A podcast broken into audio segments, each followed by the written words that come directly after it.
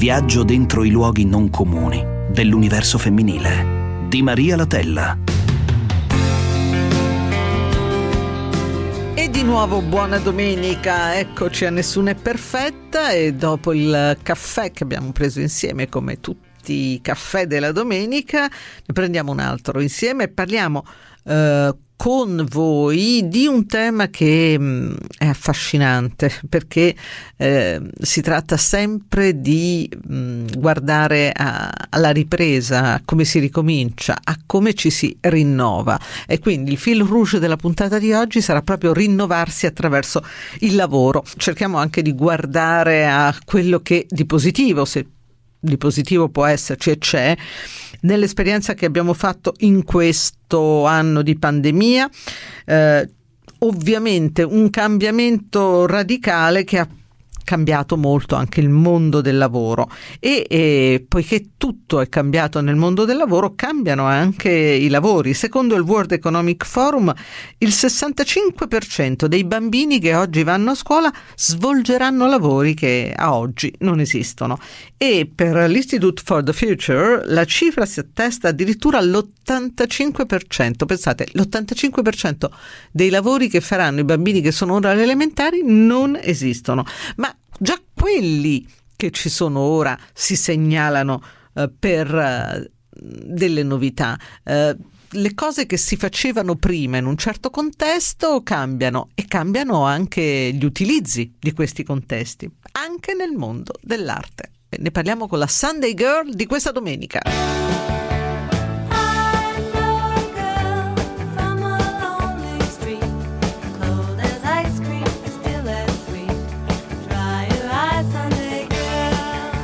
Benvenuta, buona domenica Giovanna Melandri, che è stata ministro, lo sapete, per, le, per, i beni e le attività culturali e presidente della Fondazione Maxi, il Museo Nazionale per le Arti a Roma, ed è nel consiglio di amministrazione del Global Steering Group for Impact Investment. Buona ben, domenica Giovanna. Buona domenica a voi, grazie per l'invito. Allora, intanto se tu dovessi dire mh, mm, che cosa ti ha colpito di più di questi mesi eh, nel, mm, nel cambiamento mm, non soltanto legato alla pandemia, sono cambiamenti in corso da anni.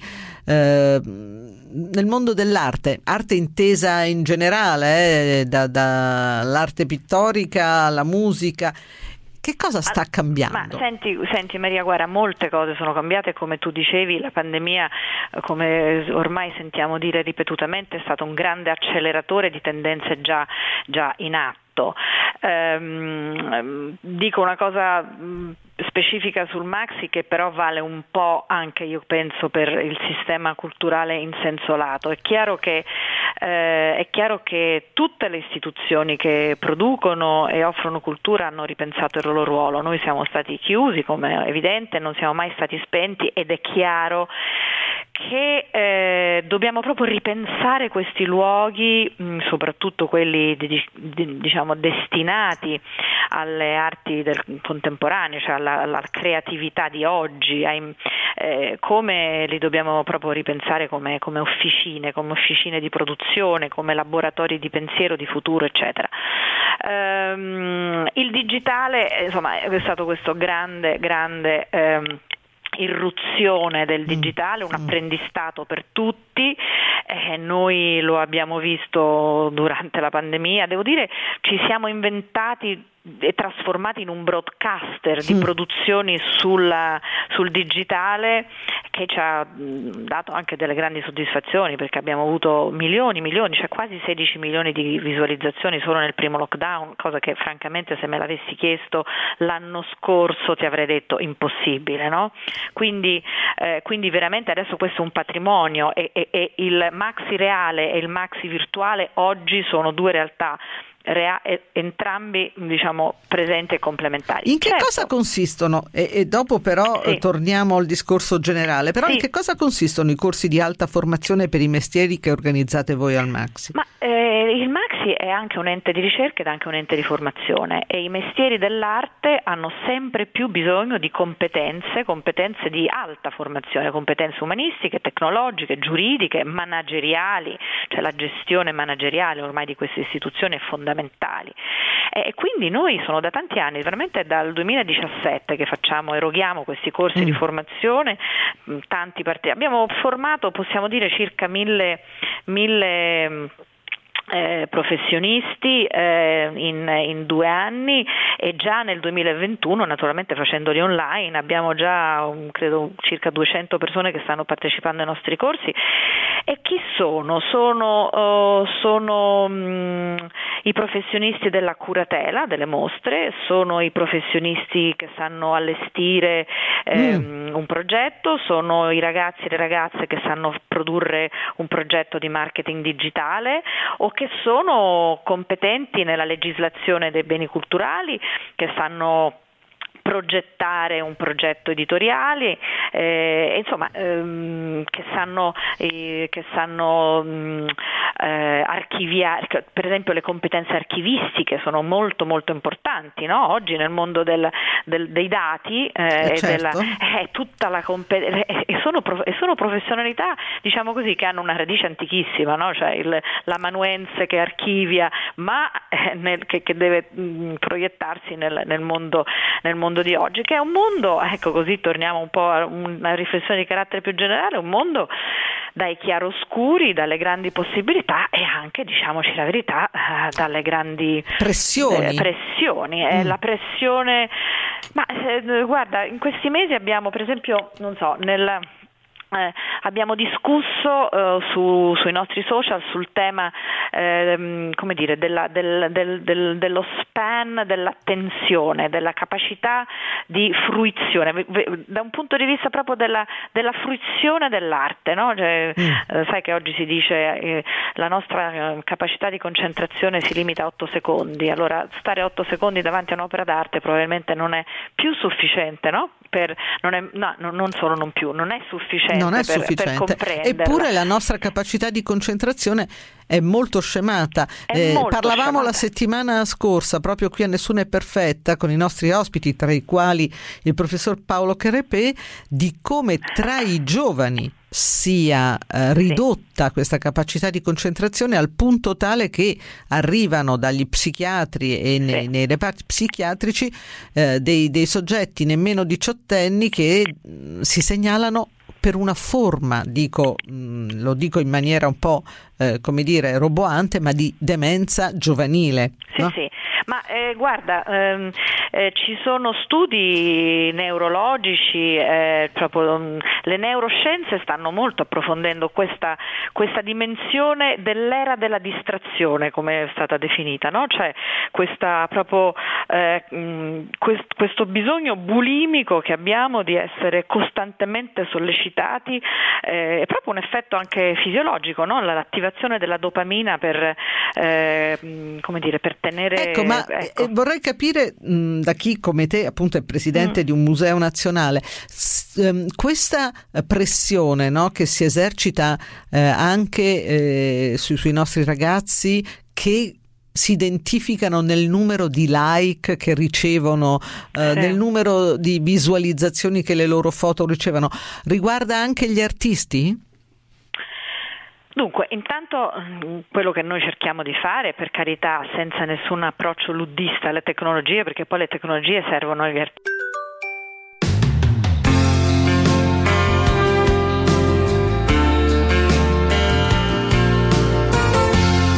Nessuna è perfetta.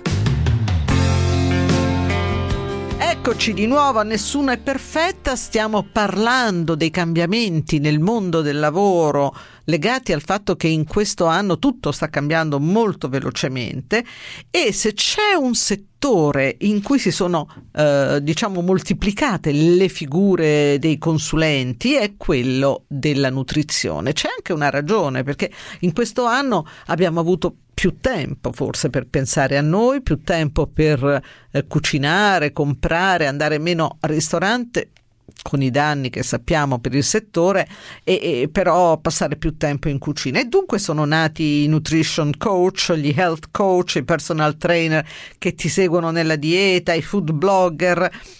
Ma come destreggiarsi in questo mondo di nuove professioni? E ne parliamo con una grande esperta, Eliana Aliotta, giornalista, comunicatrice scientifica e autrice del saggio Il cibo che ci salverà, pubblicato dalla nave di Teseo. Buona domenica, Eliana. Buona domenica, buona domenica a tutti voi, bentrovati. Allora, intanto, eh, come orientarsi nella selva di nuove professioni che nel mondo della nutrizione si propongono? Eh, come consulenti di vario tipo, dicevo appunto c'è il coach sulla nutrizione, il coach eh, sulla salute, il personal trainer che ti segue nelle diete. Come orientarsi tra questi che sono spesso serissimi esperti, ma a volte no? Eh, non è in effetti una cosa semplice in generale quando si parla di eh, alimentazione. Secondo me bisogna intanto controllare che davvero eh, siano iscritti a un albo, che facciano parte di qualche associazione. Io preferisco sempre che uno specialista faccia parte di una grande istituzione, è una cosa che a me dà sicurezza. Mm, Nel certo. momento in cui qualcuno poi propone una dieta, per esempio, eh, fare attenzione, io sarei scettica se eh, un nutrizionista dieta mi proponesse una dieta, per esempio, che ne so, con gli affettati, cosa mm. che spesso mm. capita, eh, proprio per evitare di mangiare, che ne so, la pasta, il pane. Ecco, questa è già una dieta che mm, mi farebbe eh, sospettare che... Perché? Diciamo perché. Eh. Diciamo perché, e, e siamo poi a uno dei temi del mio libro, il cibo che ci salverà il cibo che ci salverà non sono gli affettati, non che siano, uh, che siano, da demonizzare perché ogni tanto si può mangiare di tutto, però dovremmo cercare di andare verso una dieta sempre più vegetale mm, con la mm. carne da considerare mm, non dico come un'eccezione, ma quasi. La dieta mediterranea e le linee guida per una sana alimentazione prevedono che si mangi carne rossa una volta alla settimana, per il bene della salute. Certo. Ormai dobbiamo aggiungere che è anche per il bene del nostro pianeta che dobbiamo farlo perché eh, gli allevamenti intensivi eh, sono causa di emissioni di gas serra e quindi pesano sul cambiamento climatico. In genere le persone ritengono che sia più il, che, che il chilometro zero a influire mm, sui buoni mm. comportamenti per il pianeta, ma in realtà è la qualità del cibo che noi mangiamo a essere determinante. Quindi io eh, mi orienterei su un nutrizionista che mi aiuta con una dieta su base vegetale, anche perché poi per dimagrire a breve termine ci può aiutare a zerare pasta e pane, mm. questo si sa, eh, però poi attenzione perché il corpo reagisce e rischiamo di prendere più peso eh, eh, di, di, prima, dei chili persi e poi in generale si è visto, ci sono anche degli studi per cui esagerare con le proteine animali porta paradossalmente nel tempo a un aumento di, pe- di peso, soprattutto di grasso viscerale. Possiamo raccontare, ecco, possiamo raccontare in, in, questo anno in cui stando in casa si è esagerato eh, sia con l'alcol che magari con i carboidrati perché cercavamo tutti no? un po' di eh, conforto nel cibo. Um, un'alimentazione sbagliata eh, produce quella che è ora eh, una, uno stato diciamo, del nostro intestino mh, mm, di cui molto si parla, la disbiosi. Possiamo spiegare che cos'è, da dove è originata e come si cura? Eh, intanto dobbiamo, dobbiamo, dire che all'interno del nostro intestino c'è un'incredibile comunità di batteri, virus, funghi di ogni tipo. Ce ne sono di buoni, quindi amici della nostra salute, e ce ne sono di cattivi, sono delle gang di cattivissimi eh, microorganismi che possono portarci a uno stato di malessere generale. Mm. Allora, cos'è importante? È importante che ci sia un equilibrio tra questi, tra questi, buoni e cattivi che abitano nel nostro intestino.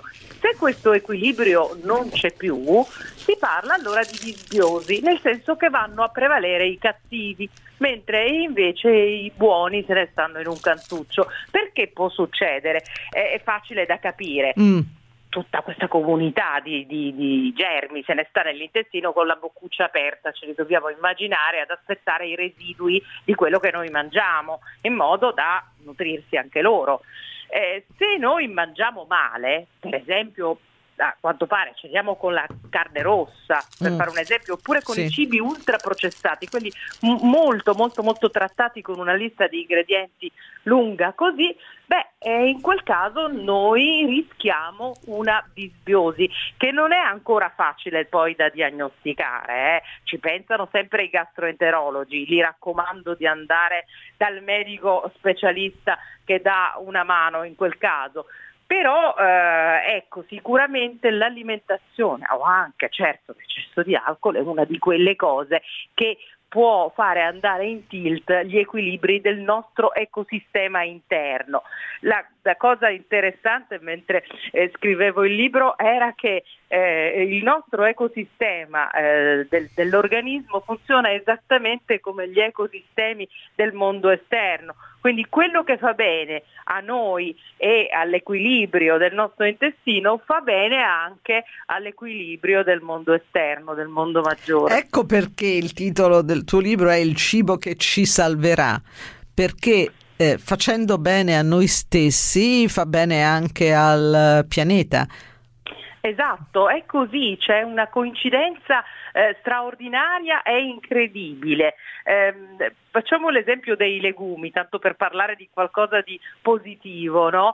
I legumi sono straordinari, ci danno tutti gli aminoacidi, cioè quei mattoncini che formano le proteine di cui abbiamo bisogno insieme ai cereali. Quindi un bellissimo piatto di pasta con le lenticchie, una zuppa di ceci col pane, eh, ci dà tantissimi nutrienti importanti, ci dà vitamine e minerali eh, di cui abbiamo bisogno per potenziare il nostro sistema eh, immunitario e allo stesso tempo ha un gran bell'effetto saziante. Ecco poi, quindi i legumi hanno moltissime fibre che fanno bene al microbiota dell'intestino perché li mangiucchiano, eh, diciamo così, i batteri amici della nostra salute, ma allo stesso tempo i legumi sono un fertilizzante eccezionale per il terreno. Ecco ancora una volta una, una coincidenza straordinaria. Io ho coniato un motto per sintetizzare eh, il succo, il sugo di tutta la storia, come diceva Manzoni. Eh, quello, noi siamo quello che mangiamo, diceva Feuerbach, un filosofo tedesco, ma quello che mangiamo può cambiare il mondo, perché è davvero eh, così. Ci pensiamo poco, però un terzo delle emissioni di gas serra, cioè di, que- di quei gas che provocano il riscaldamento globale, proviene dal sistema alimentare, cioè da quello che mangiamo e dal modo in cui lo produciamo. E quindi se noi cambiamo il modo di mangiare, magari tornando a come mangiava, mangiavano uh, i nostri bisnonni, ecco, uh, probabilmente faremo bene a noi stessi, al nostro intestino e, e, anche al pianeta. Grazie a Eliana Liotta che ci ha raccontato appunto nel momento in cui si mh, mm, moltiplicano le professioni nuove legate al cibo, eh, qual è eh, il modo per orientarsi anche in questa, in questa fase di cambiamento. Grazie, ciao Maria, grazie. Un suono così non l'hai mai sentito baby Da Plus molto più di quello che credevi Programmi, musica, multimedialità Da Plus suono nuovo di alta qualità Digital Radio il suono perfetto. Dub Plus. Anche Radio 24 è in Digital Radio.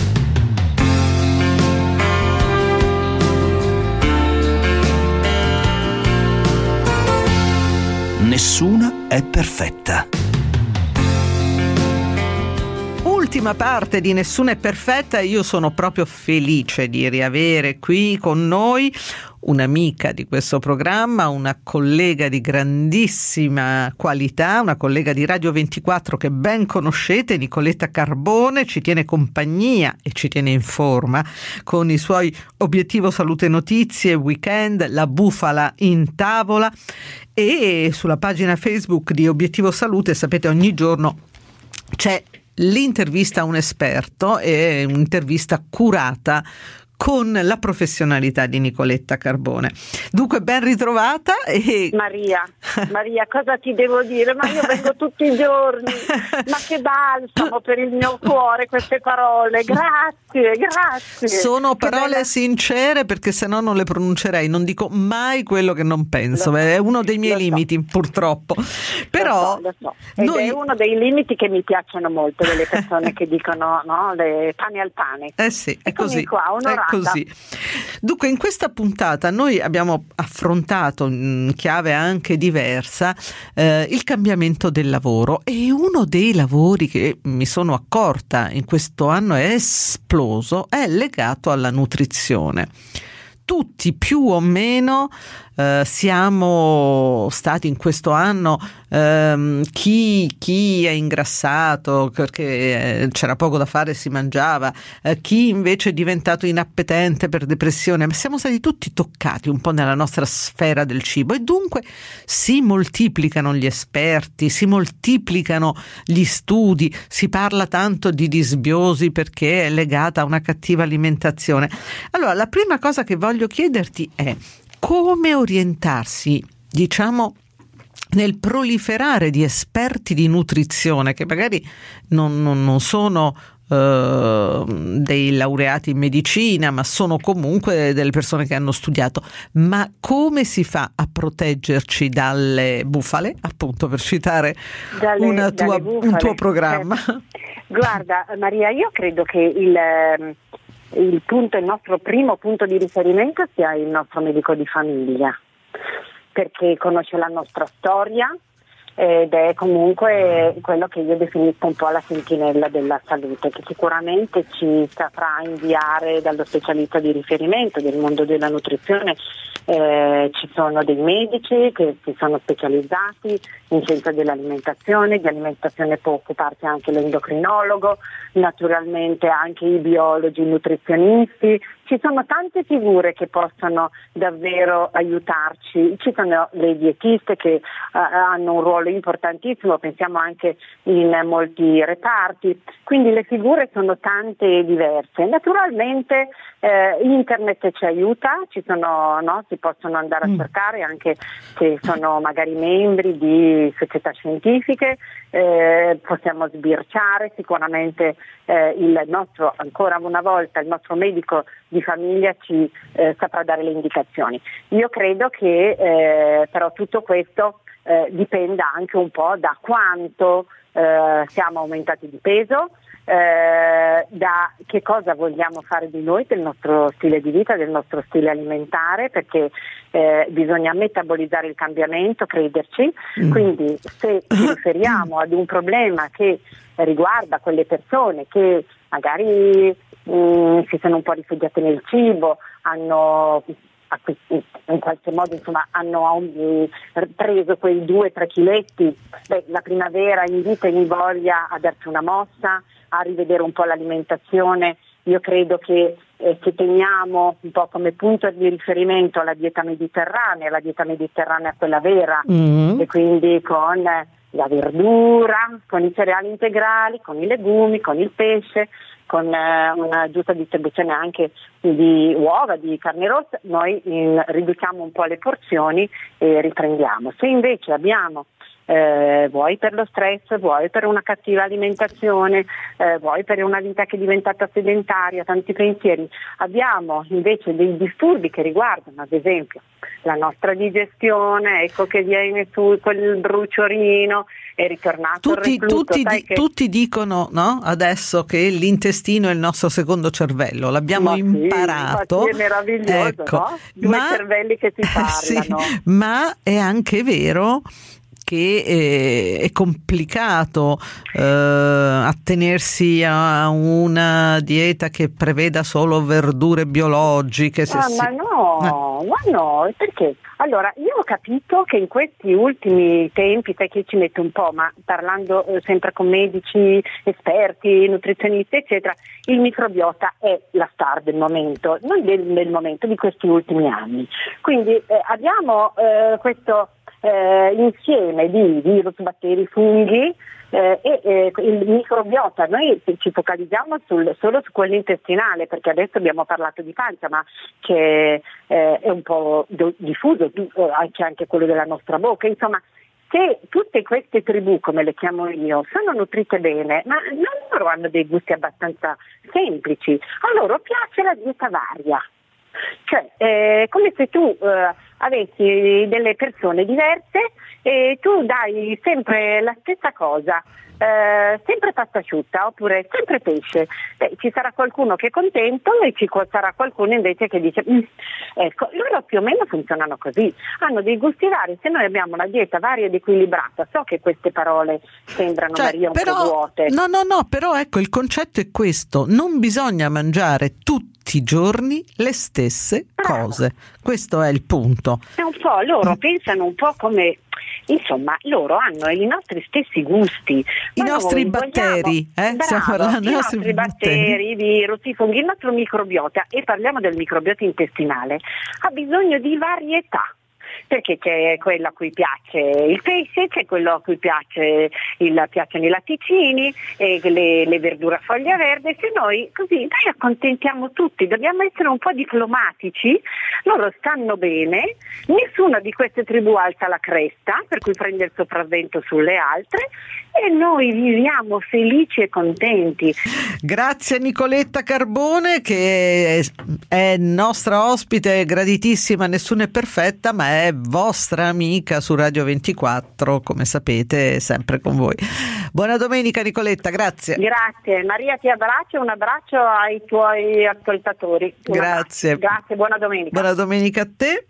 E buona domenica a voi, cari ascoltatori. Noi ci lasciamo con i saluti al, al, nostro grande Ale Chiappini in regia, Gaia Romani in redazione. Vi lascio come sempre con la pillola di Alessandro Canale, autore teatrale e scrittore, che anche questa domenica è con noi. Ciao! Ombrellaio, lampionaio, palombaro, filatrice di seta.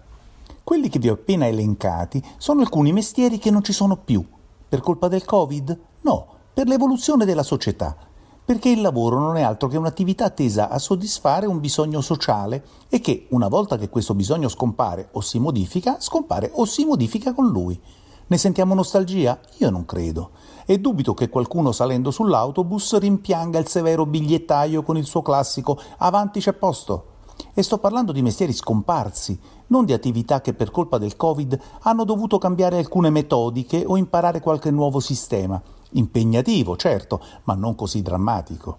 Il Covid non durerà per sempre e sono sicuro che presto torneremo alla normalità, ma sono ugualmente sicuro che nella nuova quotidianità professionale porteremo con noi anche il buono che le nuove esperienze ci hanno fatto sperimentare. E per esporre all'apprezzamento generale un esempio di sorprendente elasticità lavorativa, vi riporto un fatto assolutamente vero e letto su internet. Una escort di Singapore, ricevuta una chiamata da un cliente, si è presentata all'indirizzo segnalato. Una volta entrata in casa ha trovato un signore e fin qui nulla di strano. Lo strano è stato che il signore non le abbia chiesto nulla di quanto la ragazza si aspettasse, ma di aiutarlo a fare le scatole per un trasloco. Secondo voi cosa ha fatto la ragazza? A quanto ho letto si è messa al lavoro e ha aiutato il signore a chiudere tutti gli scatoloni. La morale? Non piangiamoci addosso per il nostro vecchio modo di lavorare infettato dal Covid e impegniamoci invece a guarire dalla nostra pigrizia mentale. Ce lo dobbiamo far insegnare da una escort di Singapore.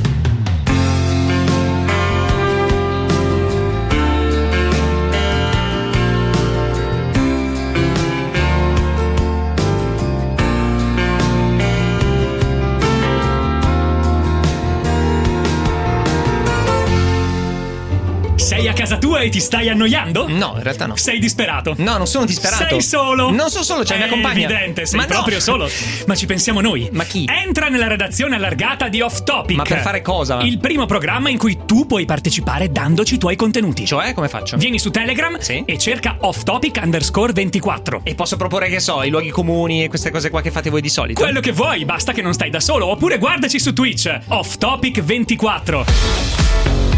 Off Topic, fuori dai luoghi comuni. Ogni sabato alle 21 su Radio 24 e in diretta sul canale Twitch Off Topic 24 ogni mercoledì e venerdì mattina. E faccia un sorriso! Si diverta! Ma no, ma Che neanche- la vita già dura poco! Ma no, ma come?